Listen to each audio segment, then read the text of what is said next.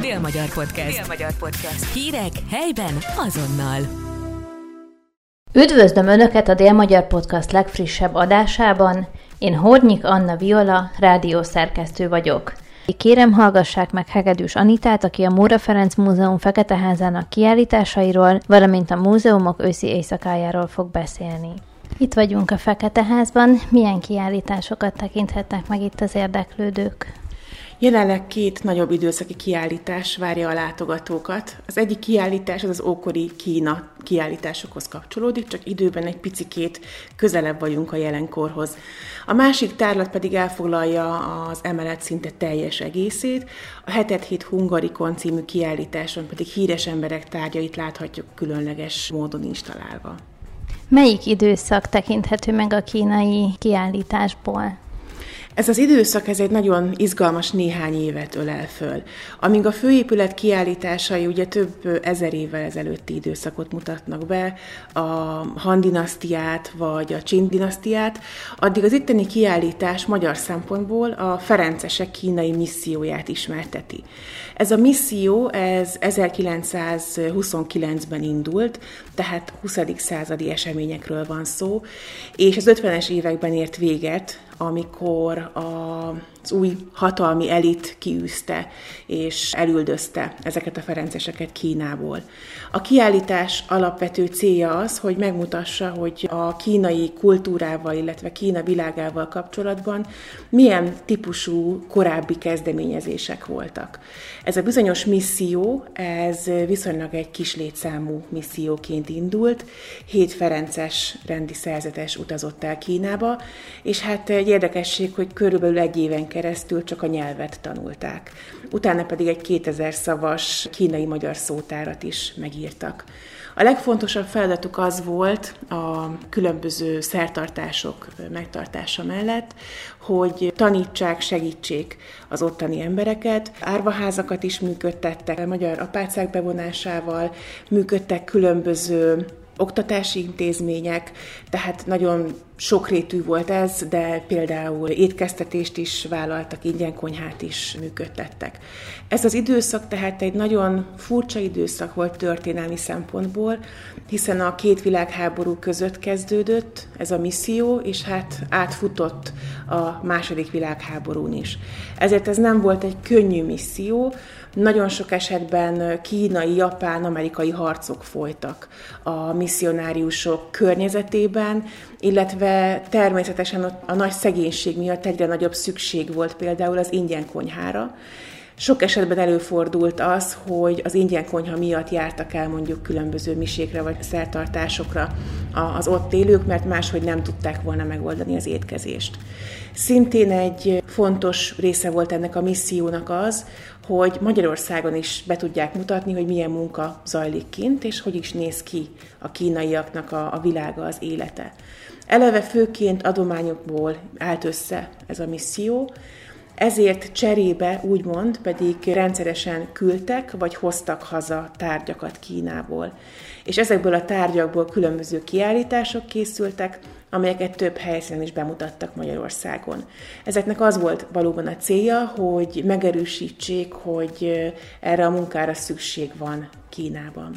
Úgyhogy itt a kiállításon ennek a tulajdonképpen, hogyha az időszakot nézzük, akkor nem olyan hosszú periódusnak, de mégis a missziók szempontjából egy fontos időszaknak egy szeletét mutatjuk be. Egy nagyon érdekes részlet, hogy Szegeden, az alsóvárosi Ferenceseknél van ez a gyűjtemény, a kínai missziók gyűjteménye, ezért sikerült tőlük kölcsönvennünk ezeket a tárgyakat. Nagyon sokféle tárgyat lehet látni, picit olyan, mintha azt mondanánk, hogy a kinti misszionáriusok az őket körüllevő tárgyakból, amit láttak, ami megtetszett nekik, amikről úgy gondolták, hogy be tudják mutatni a kínai kultúra egy szeletét, abból megszereztek egy-egy, egy-egy darabot, megvettek, vagy ajándékozásként megkapták. Tehát lehet itt látni például különböző használati tárgyakat, hangszereket, porcelántárgyakat. Aztán vannak különböző öltözékek, szerintem az egyik legszebb része azok a kis cipők, amiket szintén meg lehet, meg lehet nézni a kiállításon. Nagyon érdekesek a képzőművészeti alkotások, amiket szintén be tudunk mutatni.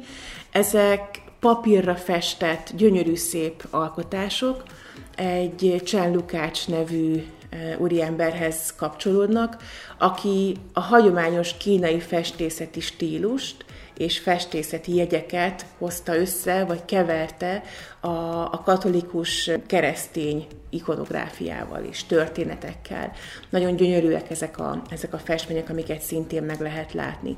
Tehát tulajdonképpen, hogyha nagyon lecsupaszítjuk a kiállítás tárgyi anyagát, akkor olyan, mintha betekintést nyerhetnénk a 20. század 30-as, 40-es, 50-es éveinek kínai életébe.